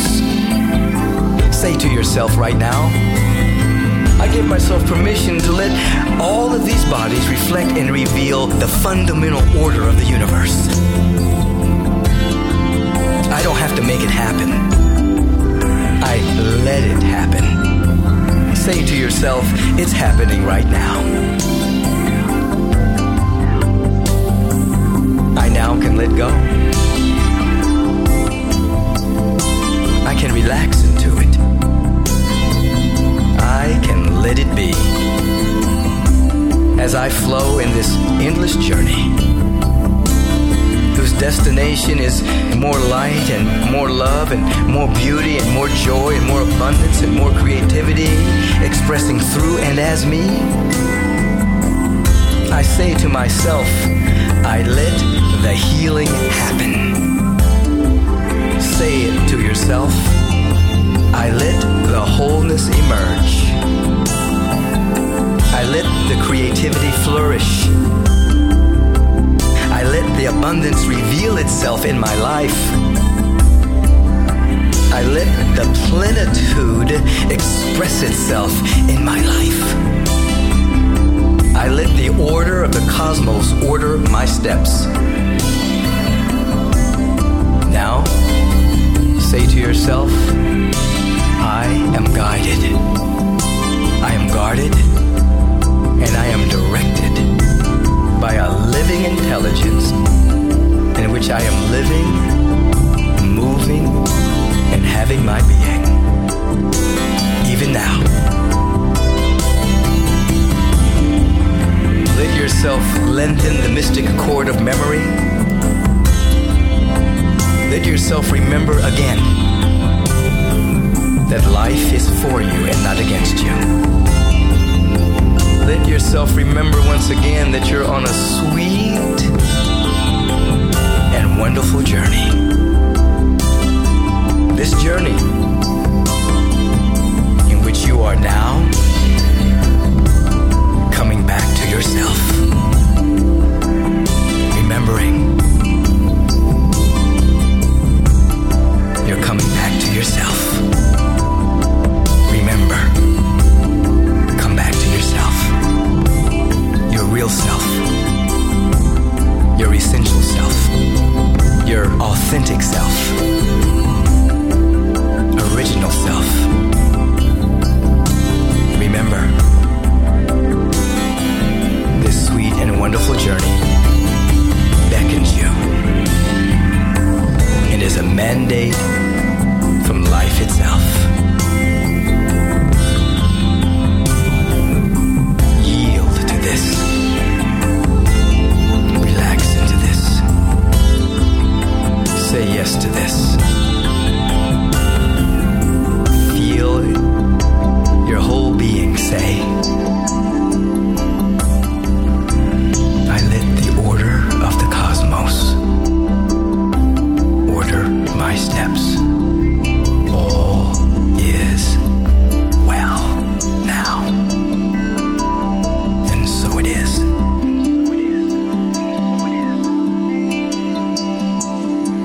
so it is. Yes, indeed. Michael Bernard Beckwith from the album Transcendence. Michael was my mentor, my pastor when I lived in LA and I went to Agape. I was part of the Agape choir. I learned a lot from that man. I learned a lot from the teachers that were there. And deep, deep stuff. Deep, great man. He actually did a lot of work, as we know from that book, which you must get if you don't have it. yet, you can buy it on Amazon. And it's a short book, it's a little book. And the book is called Shit the Moon Says. And it's about the life of Jerry Powell, who Yeah. runs Rythmia down in Costa Rica. Michael Bernard Beckwith is one of the main people that came to, you know, came to Jerry when Jerry was coked up and out of his mind and destroying his life and ready to put a gun to his head. And his life is completely different now. Before that, we heard Love Hurts, the acoustic version from Incubus, and Kat was sitting here singing the whole song. It was cute. Oh yeah. Brandon Boyd is fantastic. And we started it off with Storm's song with a song called Centerville, which is great. I like how she um, talked about her addictions and and got them out there, and it's good. You know, it's, it's good. It's good to um, to look at those things in your life and think of the positive tools that you can use from them.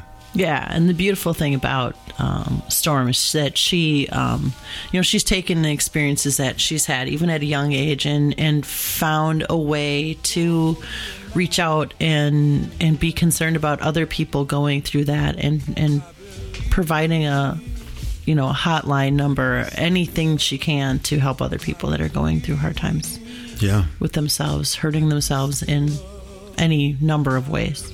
You know, we, we find out as we go through this life that um, that the more you give, the more you really receive.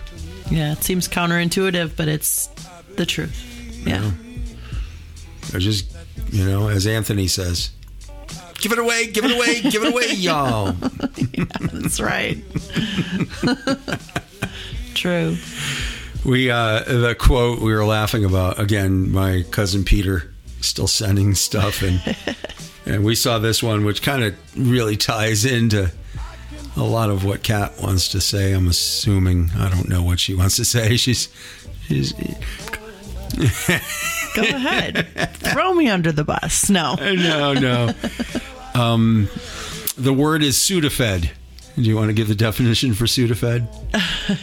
yeah. Um, I think it's something like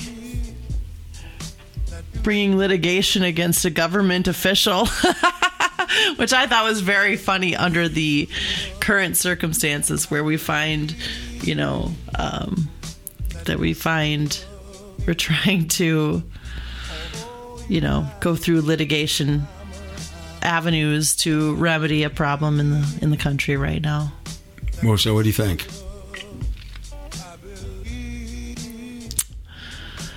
Oh, I think there's a lot going on. I don't think it's all being covered by our old standard media sources. And mm-hmm. I think that everybody should go out there and think about things, connect some dots. We are all not idiots and don't stay don't stay asleep.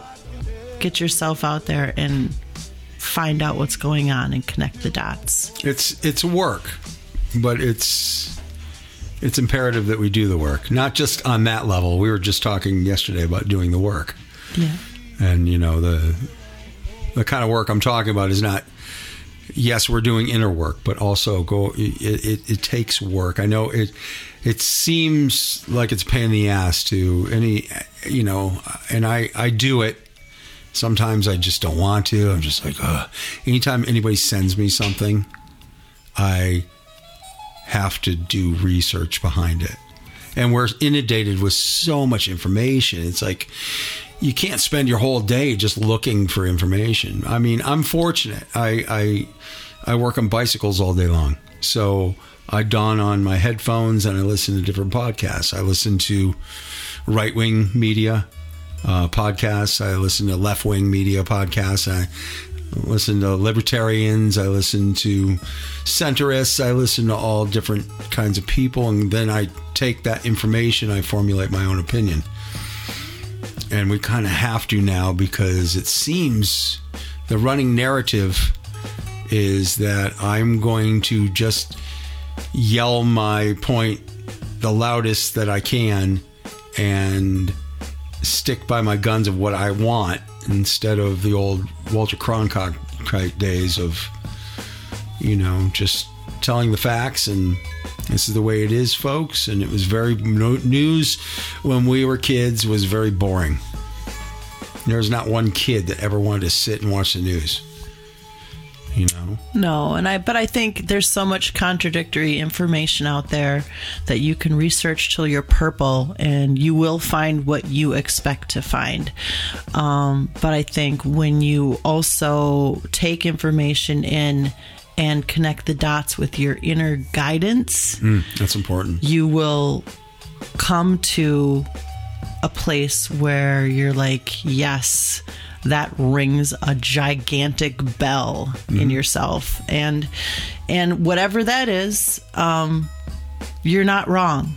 You're not wrong. Um, but but search search yourself. We all know, you know, right from wrong, good from bad, um, what feels right, what feels wrong. You know, let let all of your senses be part of what you're discerning and learning. I mean, that's what, and you do it really well. Um, meditation. You go into the Reiki room there that we have in the house, and you shut the door. You light some incense, and you lay on the Reiki table, and you go within yourself. It's it's it's imperative. It's like a.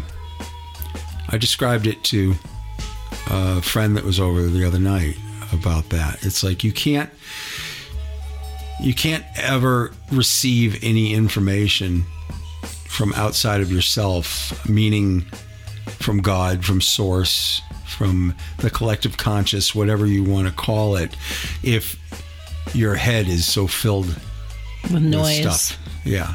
You have to cancel out the noise.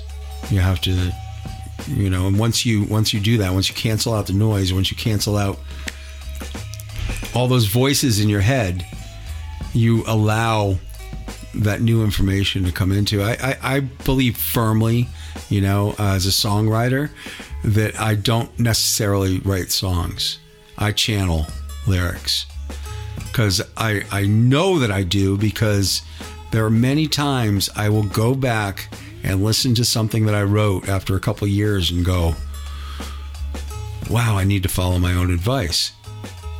You know, because that was very intuitive. And and it might be a cop out saying that I didn't write them, you know, that I don't follow my own advice, but I believe it to be true. We we you know, when we when we are open and clear and we do meditate instead of medicate, we um, allow that information to come in that guides us. So, I mean, we're all channels, I believe. I think. Well, I mean, what are we? We have a we have a subconscious, we have a conscious, you know. Our Mm-hmm. conscious mind knows a fraction of what our subconscious mind and when you when you tap into your own knowing Mm-hmm. and tap into that uh, subconscious mind, you, you you get the information that actually resonates with you. It's um I don't want to go too far into conspiracy theory stuff, but you know, the whole advent of of 5G happening, we get we we're bombarded with many frequencies. And it's uh, I know that Robert Kennedy Jr. Um, ha- he has a whole room that is completely isolated from any kind of frequencies. So, you know, he sleeps better. He he he's he's not allowing these microwaves or whatever to get into him. So I, I know it's probably much more difficult to meditate nowadays than it probably was in the 1700s or 1800s. You know, when you could really sit in silence. You know, there's always these things going on around us. But I would say the need is probably critical now, whereas it was maybe a novelty Right. compared to you know uh, everything going on. I think it's it's really important for people to shut down and just shut out the noise for a little bit. Yeah, you have to. You really have to. And like you said, it's imperative now. It's it's a must. You know, it's not a novelty. It's necessity. It's it's um I think if more of us did that gut check, um a lot more of us would be going, huh. You know, we get whether whether you want to call it a conspiracy or however you want to again getting to the end result is the most important thing but we have noticed that where I couldn't imagine being a kid right now because they're bombarded with so many things you know I, I'm it's it's unnatural for a kid to have their phone in their hands 24 7 to go to mm-hmm. sleep with their phone to constantly be looking at their phone where you and I I mean, we didn't grow up with that, so that didn't come until later in life. So we're, we're we weren't born with it in our hands, so we're not constantly having that thumb Yeah. in our mouth. You know, And if it weren't for the current events and things going on, just watching this fantastic movie play out before my eyes, I I always leave my phone someplace. I don't I don't care about it that much. yeah, and and I know this. I don't get offended when I send her a text saying, "Do you you need anything at the store on my way home?" and I never hear from her. I, I just know that she's her phone somewhere else. It's it's two phone. That's right. You have two phones. yeah, we just switched over to Mint Mobile recently, and she's paid in full, and she can't seem to get them to switch over her phone. So she's got two phones now. So I have to constantly remind myself that, oh yeah, I probably need to text her on the other line if I'm going to do that, or caller here. But I do try to make you a priority and answer your oh, thank you. messages. Thank you. It's it's it's uh, a normal thing in this household, though, for her daughter to show up, who doesn't live here, but for her daughter to show up, going, "Mom, I tried texting you," where and and I know that when she texts me, it's because she can't get in touch with her mom. So yeah, but you know what? I think that's a good thing. I don't think we should be so connected. Yeah. Disconnect. Yeah, I think Disconnecting is that's what meditation is. It's disconnecting from outside and connecting on the inside. there are little tools that you can use. Um, I don't have Facebook on my phone. I do that as my own kind of uh, stopping myself from checking messages or whatever all the time. Um, I've put a browser on my phone called Brave, which doesn't allow any advertising or anything like that. It really doesn't even save your history. So, however those browsers work, that they can read your history and they go, "Oh yeah, Dave watches a ton of YouTube videos and on guitar playing. I'm going to throw him an advertisement about how to play guitar or whatever." Um, so I'm not bombarded with those, and I, I know that I talk to a lot of people that are on Facebook, um, Instagram, Twitter, all those are constantly hit with ads. I mean, I don't get them. I don't get them because I've I I highly recommend anybody to go out and get the Brave browser, B R A V E dot com. You can go down and get it. I believe that they have a free VPN built into it. Um, the downside of it, um, to me, it's not much of a downside. Um, Facebook kind of locks up every once in a while because you know Facebook's just trying to go, hey, wait, you know, I I'm trying to infiltrate all your material and I can't. You know, so basically, whatever I put out there on Facebook is that's it. I'm not receiving, you know, like you should like this video because according to everything that you like, you you know, I don't get bombarded with that. So that that's kind of nice. Uh, So it actually it kind of makes Facebook a bit boring. You know, I kind of get on Facebook, answer my messages, do the stuff for the show, and hop off, you know. And when music finally comes back around, I'll start doing all the music stuff there, and then get off. You know, it's it's it's pretty straightforward for me now. And I think it would be imperative for people out there to make it a priority to make platforms like that. What do we have? We've had Facebook for what, 10 years? Something like that? A while. We've had Facebook around for a while, so people have pretty much grown up on it. They've become very dependent on it. We know for a fact that political opinions and whatnot have been swayed because of these platforms, and they're just they're just a platform. That's all they are. They're not our government, but they've almost become our government in a way. And for the- you know, for the people that haven't seen it, you know, Tristan Harris has a has a movie out, you know, called The Social Dilemma. Highly advise watching it. Absorb it. Share it with your friends. Have have a party over at your house and have a whole whole bunch of people watch it, and which I would love to do. Um, have people sit down and have a watch party and then talk about it afterwards. You know, um, I know there were points in that movie that made me go, huh? You know, imperative stuff, especially you folks out there with kids. You know,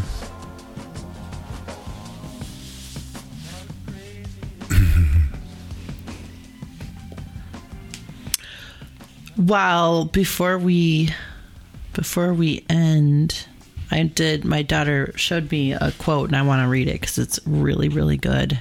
Okay. Um, and it's kind of just just kind of following up what we're talking about. Um, it's sometimes we are given the opportunity to make a brave choice, a choice to surrender the things that have been great in exchange for greater.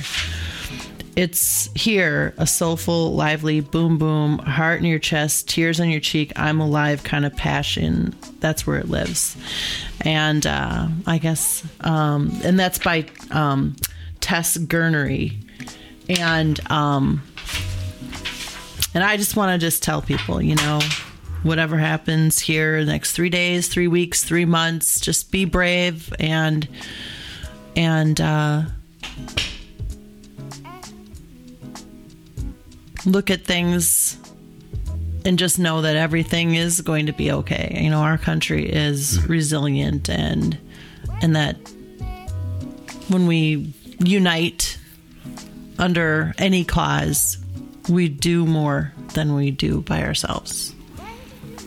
Yeah, yeah, we do, we do. Um, let you ponder that for a little bit. We're gonna play some more music, and we'll come back and say our goodbyes or or our um, adios for the week. to see you next week. Um, anyway, rock the talk, rock the talk radio on Facebook.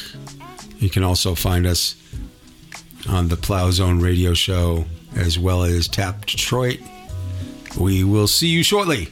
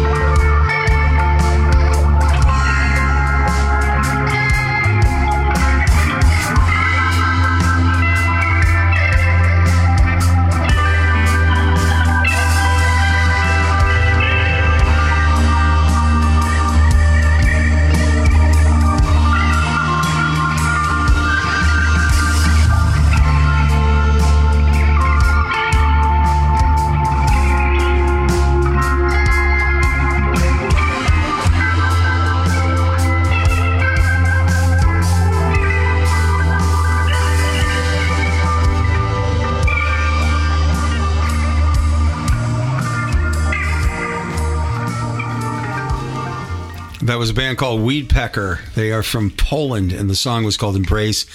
Before that, we heard the Smiths with Asleep. I absolutely love that song. Sing me to sleep. I love that. And then we started off with another one of my favorite songs from the album Billy Breathes. It's Phish with the song Waste.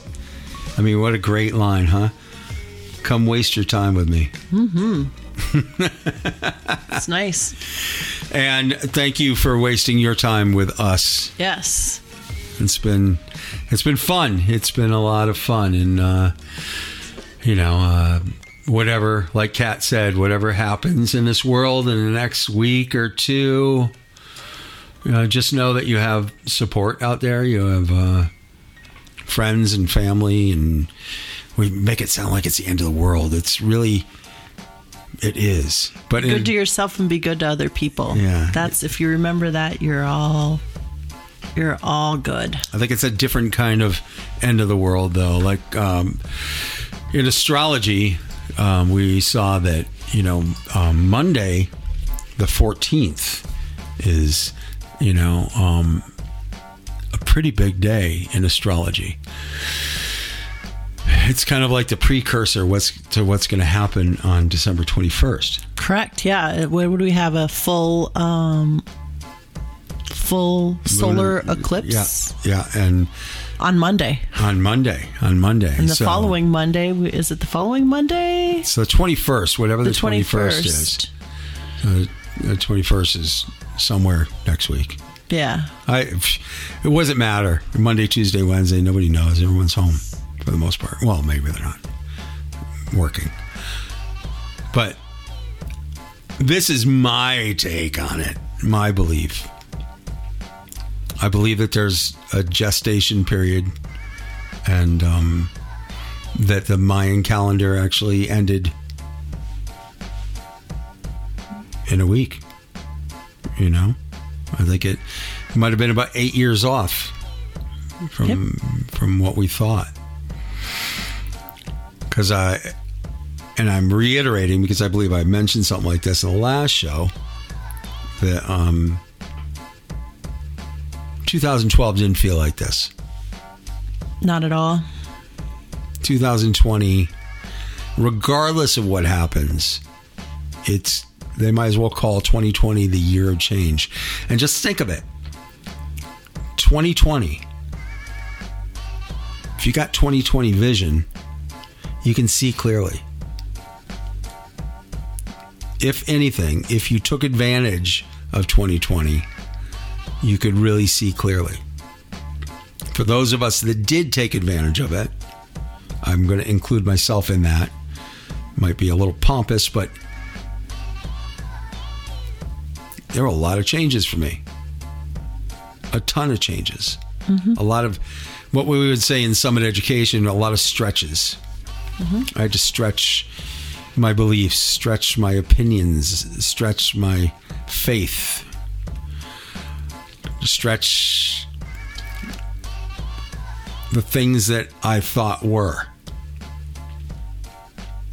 and the things that I thought weren't. And really look at those and say, you know, maybe, maybe, just maybe, I wasn't right. And I say the word right because I expressly don't believe in wrong or right. I believe in what works and what doesn't work. So my stating that I was not right, I had to look at where I thought I was right, if that makes sense. Mm-hmm. I Yeah. had I had to really go, oh, my ego said that this was right. When it all comes down to it, it's kind of like religion, right? We don't. Uh, there, you've got people in the religious sects that really they push their beliefs on people. Mm-hmm. They say, you know, this is right. This is what God wants. And that's their ego. Because when it comes down to it, we don't know. No. We just have faith. We just have our own belief system, BS, right? So, Yeah. Well, we have, and we have polarity. You know, we we're talking to my daughter just about this earlier. Just we have dark and we have light, and mm-hmm. you don't know. You don't know what the light looks like until you've seen the dark. And I mm-hmm. think that this period that we have been in, this 60,000 year period, Right. is a period of darkness where we got to see what dark looks like. And I think that going forward, we're going to get to see what light looks like. And you can't appreciate light until you've been in the dark. True. True. We're also passing into the sacred feminine with uh, the age of Aquarius upon us. We're no longer in the age of Pisces. Pisces, the fish, Jesus, old paradigm. Not for those people that believe in Jesus. Um, I would venture to say that Jesus was a great man I and was a great leader and a great ideology. But as all ideologies, when they're not your own, they have a tendency to stray. And the powerful usually take ownership of those ideologies and turn them into a manipulation tool. Yeah, and I think that we've all had a little bit of tunnel vision, you know, in this area and I just think that I think that things are going to open up that don't fit neatly inside of, you know, the religious strict religious where it's, you know, Jesus only and it's not to it's not to water down Jesus. It's actually that there's more and that's exciting. It's not a bad thing. Yeah, I think I'm a I'm a big believer in um, you know the you know the church definitely suppressed information Yeah. because if they allowed everyone to see what they knew, they wouldn't have any control. You know, and that's what this is all about is control right now. It's like, how can we control the masses? How can we control people? It's always about control. I think when you get, when you're so deeply invested in your ego that, you know, control is a huge thing. Because if you're out of control, what does that mean? That means that you you might not have a grasp on what you truly believe. You know, I've, I've noticed that about religion so much. I keep on going back to that, and nothing against uh, my buddy Michael Blanton. You know, who's who's deep Christian and he firm in his beliefs, and that's that's fantastic. But I've noticed with with people that aren't real, that don't really have or have unstable faith, um, they're always trying to collect more people onto their side because it makes their their opinion more valuable, makes it more valid. We do that with with uh, elections. We do that with you know teams, Yeah, just own your own beliefs. right? It's okay. yeah. You don't have to gather. You have to gather people to your beliefs. It's okay to have your own beliefs. What was it that Michael said uh, last time we talked to him? Is he says he's made it a point in his life to have people in his tribe that he doesn't agree with. Mm-hmm. You know, Look at you've got me. I got you, babe. That's true. Doing my best share over here. you got the face. If you can see her face, she's, a she's the awesome. She's a great mimic. She can she can mimic anybody. It's it's amazing. but yeah, it's it's always have somebody. Again, Facebook. I, my my disagreements with Facebook is you have a bunch of people that just agree with you. You know, all my friends agree with me on that. No, no, I don't want to hear that. I want to hear the opposing force. I want to hear what they have to say. I think it has to do with respect too. Like when it's done in a respectful way instead of an attack, yeah. it's different. I mean, and it's it's welcomed when it's done in a respectful way. I think it's the, I think it's just the scrolling around looking for someone to attack because they're different than you. It's like that's different. It's like it's not it's not a debate then. It's like Right. nah. We That's where it gets weird. Don't be weird. Don't be weird. Don't be weird, but be weird. No, I it's hard. I don't know. Rock the Talk. Find us on Facebook, Rock the Talk Radio. You can find us on tapdetroit.com and you can find us on the Plow Zone radio show now. Um, we're going to end this with the beating of your heart, like I try to do every week. And we will see you next time. Okay, see ya.